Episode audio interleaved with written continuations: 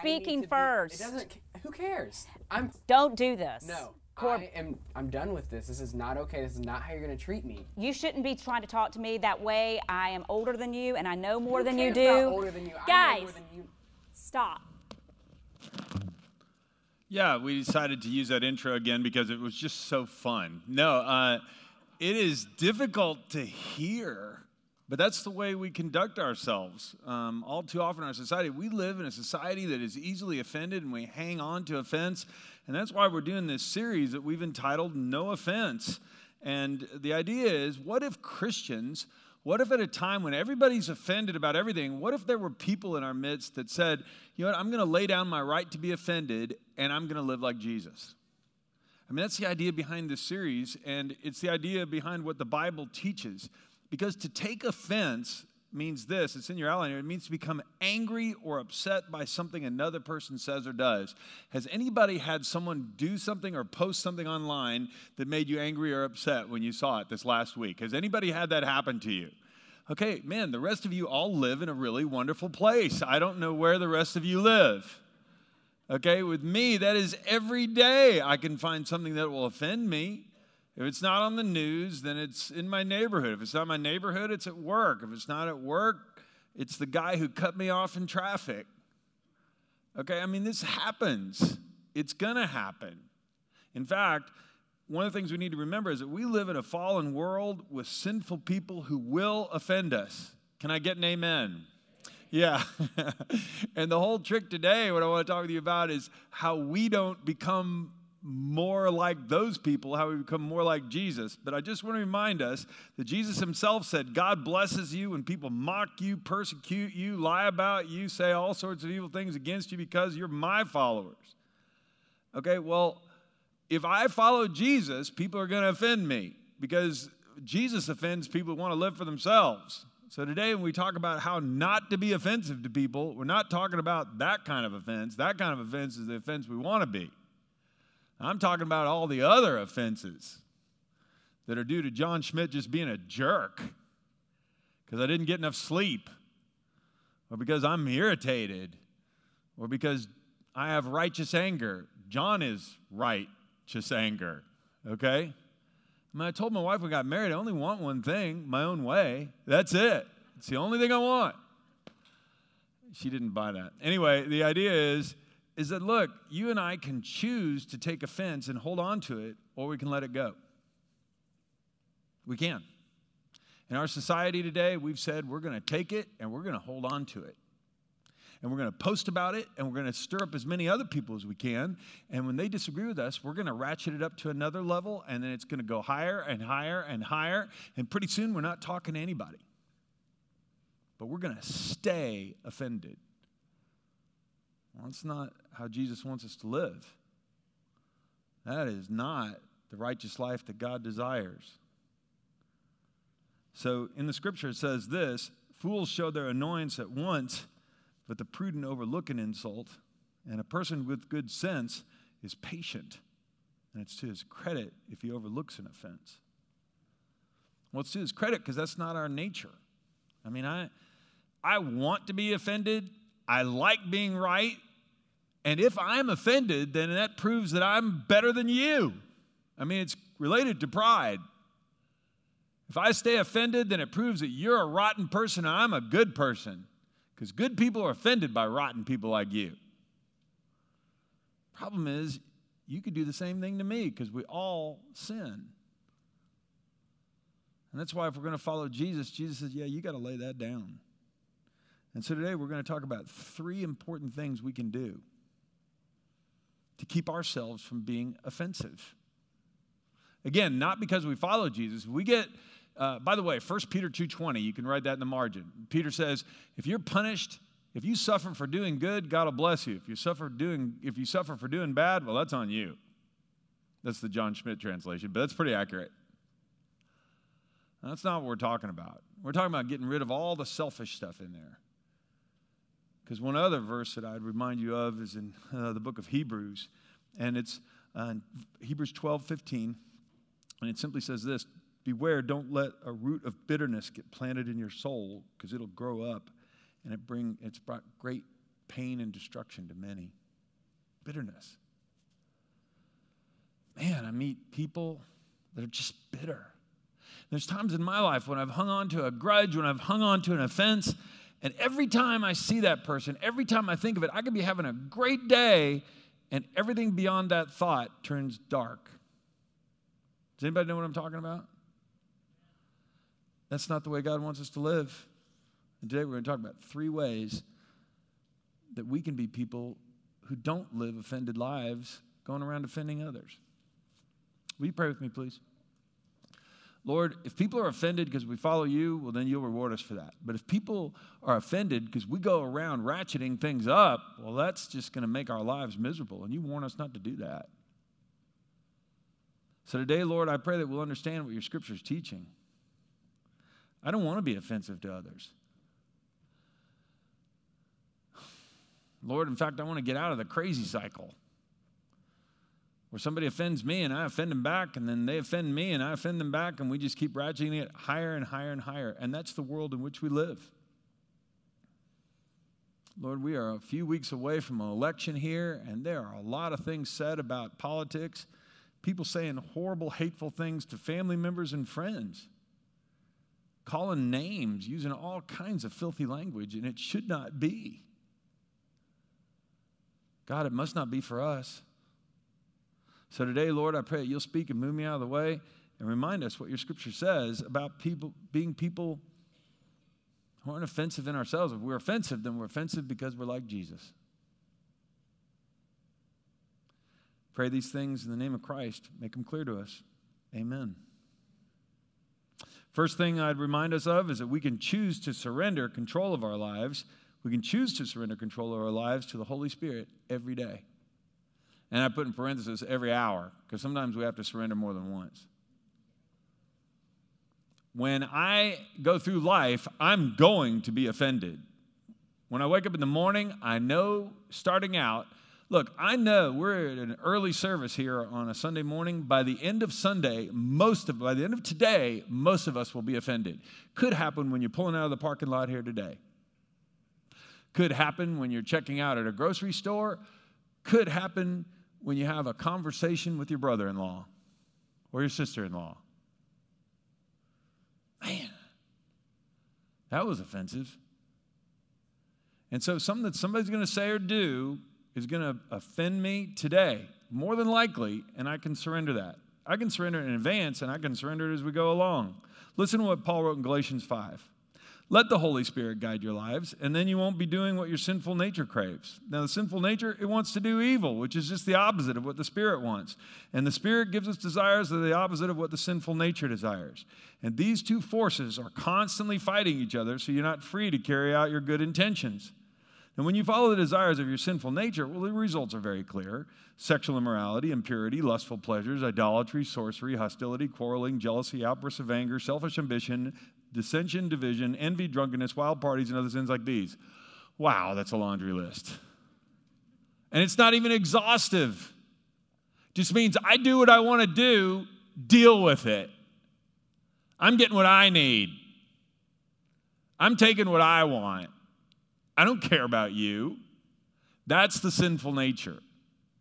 And when other people do that to us, it's terribly offensive. Guess how they feel when we do it to them? Terribly offended. Hmm. So he says, Let me tell you again, as I've said before, that anyone living that sort of life will not inherit the kingdom of God. The kingdom of God isn't about praying some magic prayer where you live like the devil your whole life and seek your own desires, and then because you've said some magic words, you go to heaven when you die.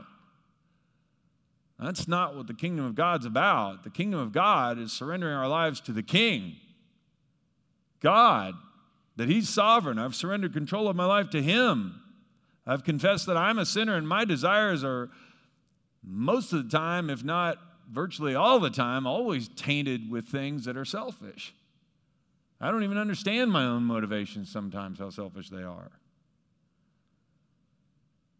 When I surrender my life to Him, well, then the Holy Spirit can take control and change me from the inside out. But the Holy Spirit produces this kind of fruit in our lives love and joy and peace and patience, kindness, goodness, faithfulness, gentleness, self control.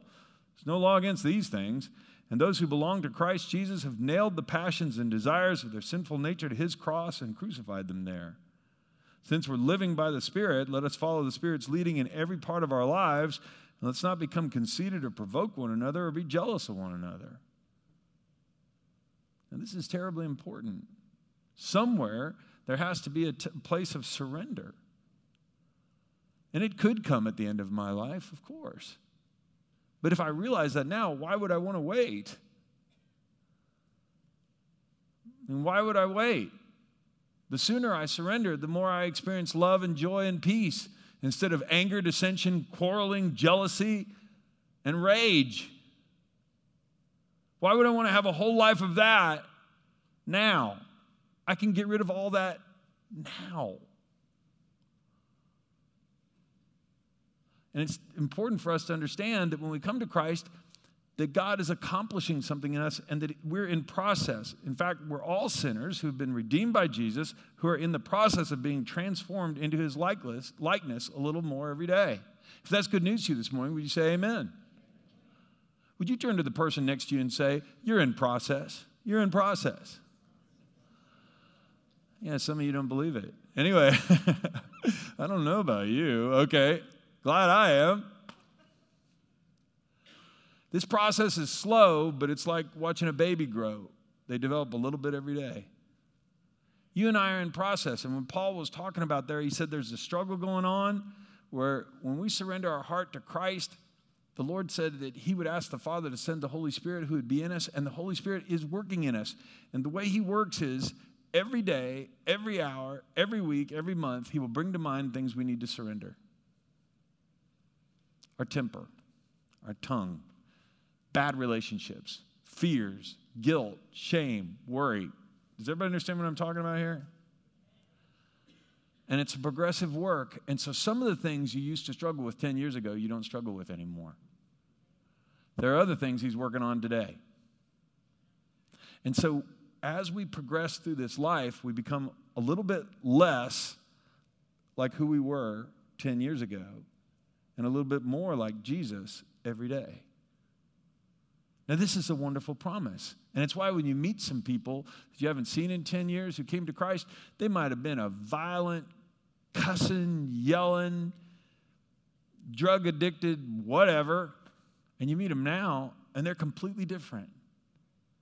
They might have been completely obsessed with money or vanity or who knows what. And yet now you meet them 15 years later, and they're the kindest, nicest people you've ever met. I once met a friend in Dallas at the airport. We were changing planes. We met each other in a concourse there a few years back. And we were both studied, we both studied engineering at Kansas State, and we'd been drinking buddies and some other things like this, and we'd lost touch. And we met and just talked for a few minutes. I asked him what he was doing, and he was working for a very successful architectural engineering firm. And then he asked me what I was doing. I said, Well, I'm a pastor of a church. And he fell out laughing. that should make you feel good. Anyway, um, he goes, No, seriously, what do you really do? Yeah. I'm in process. So are you. I mean, he couldn't believe it. And after we talked for a while, he goes, Wow, you really are different. Jesus changed me. 2 Corinthians 3:18. Can you read this out loud with me please? And we all are being transformed into his image with ever increasing glory. You're being transformed to look like Jesus. Every day, a little bit more. God knew his people in advance. That was 2 Corinthians 3:18. Here's Romans 8. God knew his people in advance, and he chose them to become like his son so that, so that his son would be the firstborn among many brothers and sisters. That's why we're still here. Or one of the reasons we're still here is because God is working on us. It's not because there's some delay in the processing getting us into heaven. He's working on us here, changing us a little bit more every day, polishing us, making us brighter so that we all look like Jesus' brothers and sisters. Somebody talked to me recently and they saw one of my sons somewhere and they said, I could tell he was one of your sons by the way he walked. Apparently, John Schmidt has a gait, okay? Like I have a way I walk. And apparently, my sons walk that way, and I didn't know that. They could tell that my sons had grown up around me because they walked the same way I do. And I'm not going to demonstrate it for you now because I'm self conscious, okay? but isn't that something? They could tell my sons by the way they walked, they could tell they'd been around me. People are going to be able to tell you've been around Jesus every time we surrender our little bit more to Him. Hey, here's a prayer that I pray every day, by the way, that helps me surrender. I just call it a um, letting go prayer. And I got this at a prayer conference um, a year and a half ago, and I've adapted it to something. That, this is something I pray now virtually every day. Just listen to this. Lord, I realize the hurtful things that people say and do are more than I can bear. So please cleanse me of any anger, impatience, sadness, or despair that I've picked up. Please fill me with your Holy Spirit replace them with love and joy and peace and patience and kindness. Please give me the desire and the power to let go of things that offend me. I pray these things in the name of Jesus. Amen. I'm going to post that to the website. But I went over this outline with somebody the other day and I told them that prayer, and they said, Well, you ought to share that prayer. I don't pray anything like that. If I'm not going to go around returning offense to people, offending people, then I need to surrender. And that's just a prayer of surrender every day. I know I'm going to be offended. And so I can pray it in the morning before the day starts. I can pray it every hour or every time I'm offended. And I literally do sometimes. And sometimes I have to go pray it because it's not because somebody's offended me, it's because I've met with somebody who's deeply offended. Now I'm offended on their behalf. My heart breaks for them. I go, Lord, you got to help me with this. It's important also not only that we surrender to the Holy Spirit every day, we can also choose to repay offenses with kindness. We're starting with surrendering to the Holy Spirit because the Holy Spirit, the Bible tells us the Holy Spirit gives us the desire and the power to do what pleases God. And that's going to be impossible to do. Repaying kindness is going to be, uh, to, for offense, is going to be possible to do without his power. Proverbs 15:1 A gentle answer turns away wrath, but a harsh word stirs up anger. Oh, if we could remember this. Somebody posted angry words to me. I think I'm going to respond right now and let them have it. That's a bad idea. It's going to escalate. Never pay back evil with more evil. Do things in such a way that everyone can see you are honorable. Do all that you can to live in peace with everyone, dear friends. Never take revenge, revenge. Leave that to the righteous anger of God. For the scriptures say, I'll take revenge. I'll pay them back, says the Lord. Instead, if your enemies are hungry, feed them. If they're thirsty, give them something to drink. And in doing this, you'll heap burning coals of shame on their heads. Don't let evil conquer you, but conquer evil by doing good. I mean, when we talk about offense, people have told me, they said, well, Jesus got angry. He drove people out of the temple with a whip. Well, of course he did. And they were turning the temple into a, a den of thieves instead of a place of prayer. He was angry. So I can get angry too. Well, this is where we need to be really careful. I mean, Jesus could always had the right motives. We've talked about this a minute ago. I'm not sure about mine all the time. That's why I have to be terribly careful about acting out in righteous anger, because my indignation a lot of times has some twisted motives in it. In the discussion questions for our Connect groups this week, I put a quote from Martin Luther King. In fact, if you're looking at a paper outline here, it's right directly across the page from, it's under the question two there. In 1955, during the bus boycott uh, here in Montgomery, um, a lot of people were missing work, a lot of employers weren't getting work done, and so Martin Luther King Jr. and some others met with city leaders and they were trying to figure out how to end the bus boycott. And words that were not kind were said to him. Listen to what he said after one of these negotiations. That Monday, I went home with a heavy heart. I was weighed down by a terrible sense of guilt, remembering that two or three, on two or three occasions I'd allowed myself to become angry and indignant. I'd spoken hatefully, hastily and resentfully, yet I knew this was no way to solve a problem. You must not harbor anger, I admonished myself. You must be willing to suffer the anger of the opponent and yet not return anger. You must not become bitter. No matter how emotional your opponents are, you must be calm. Man. The reason so much change was brought about, the reason we honor Martin Luther King Jr. to this day, because of that. That was informed by his Christian faith. I mean, exactly what Paul said in Romans 12. He put that into practice when people were saying horrible, hateful things about him.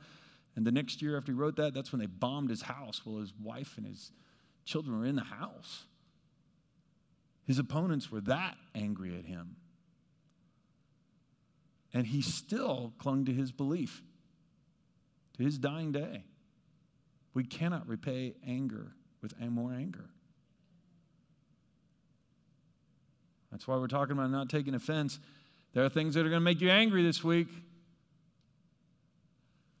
I got to choose to surrender to the Holy Spirit. Then, through the power of the Holy Spirit, I need to choose to repay evil with kindness. And it's important to note here that grace is not for people who deserve it. The definition of grace is undeserved kindness. Well, I'll show them grace when they shape up, and then you don't understand grace. I'll give them something to drink when they're not thirsty. Mm, mm. No thanks. Get rid of all bitterness, rage, anger, harsh words, and slander, as well as all types of evil behavior. Instead, be kind to each other, tenderhearted, forgiving one another. And would you read the last phrase out loud with me, please?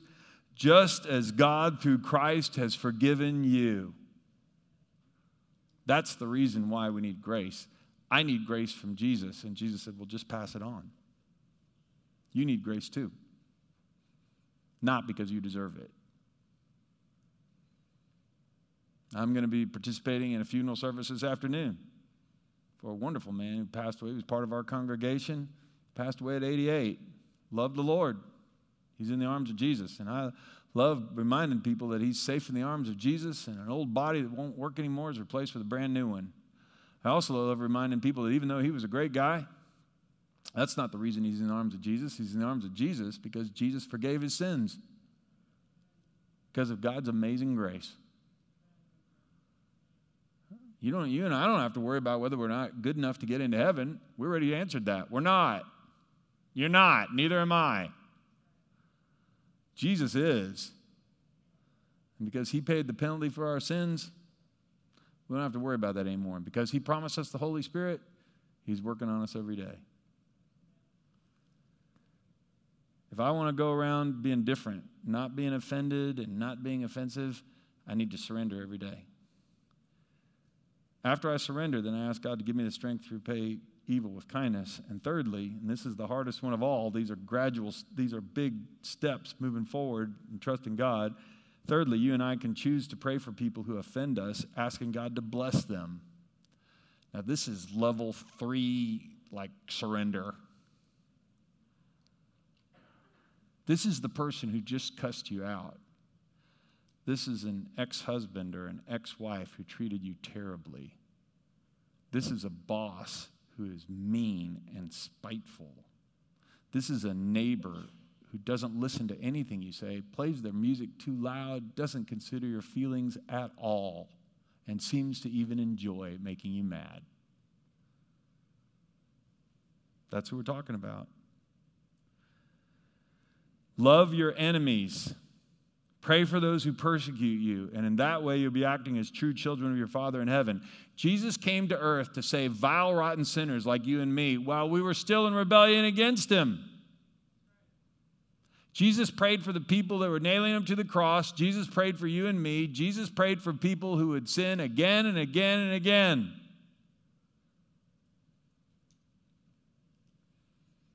Bless those who persecute you. Don't curse them. Pray that God will bless them. And this is one of the things when people ask me all the time, hey, how do I grow in my Christian life? I feel like I'm kind of stuck. And I go, well, here's one thing that'll kind of pry the door open a little bit for God to stretch you. Let's pray for somebody who offends you. And that is always met with silence. well, I'll pray that God will smite them. And it's like, no, no smiting prayers here today. We're praying blessing prayers. Okay, well, God bless them. Kind of like when somebody sneezes, God bless you. That's not what we're talking about. You and I are going to pray a prayer of blessing, this is going to require, likely involve research and asking God to stretch our capacity to love people who aren't loving us. By research, I mean thinking about and identifying something they actually need. Somebody offends you, you do a little research and you find out that they're in the middle of chemotherapy and they're in constant pain. You do a little research and you find out that they had an adult child who died six months ago. You do a little research and you find out that they lost their business because of COVID. You do a little research and, oh. So you're saying it doesn't matter what they did to me? No, I'm saying it matters completely. I'm just saying now we're praying a prayer of blessing and letting go of the anger so that I can deal with the offense with the proper perspective, with Jesus' perspective. That he loves that person as much as he loves me. And if I'm willing to let go of my anger and pray a prayer of love for that person, well, then I don't even know what the potential is because then it stretches my heart. I want more Holy Spirit in me, John. Well, I do too. And every time I pray that God will give me more of His Holy Spirit, seemingly within the next day or two, I'm reminded of people I need to pray a blessing for that I don't want to do that. It's not that God is, doesn't have love. He's the source of love. He's got all the love in the world. I've just got a little bitty capacity in my heart. Man, you pray a prayer of blessing for people you don't love, it stretches out wide open, and all of a sudden now I can experience love like I've never experienced.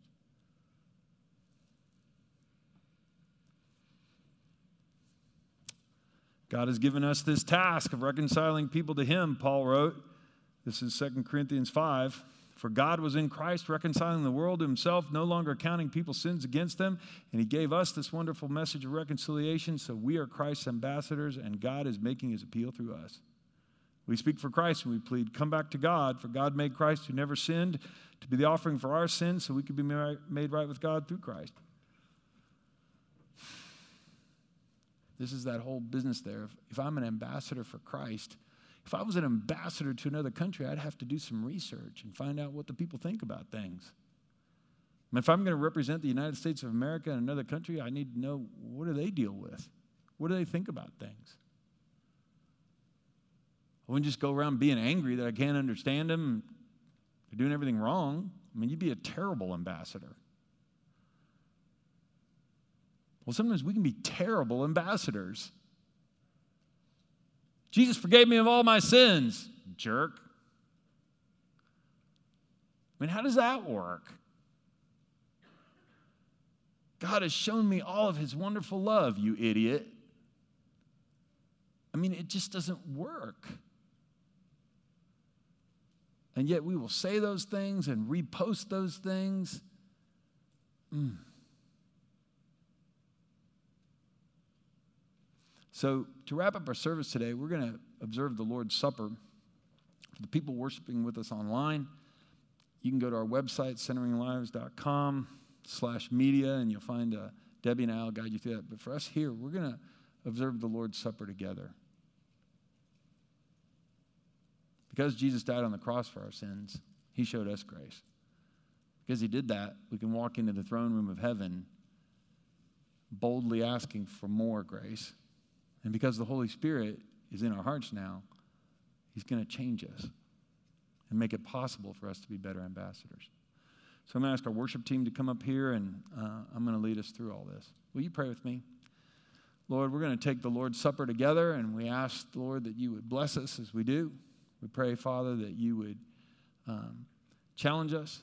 Lord, as we surrender our hearts to you today, we just ask that you would come in and move mightily.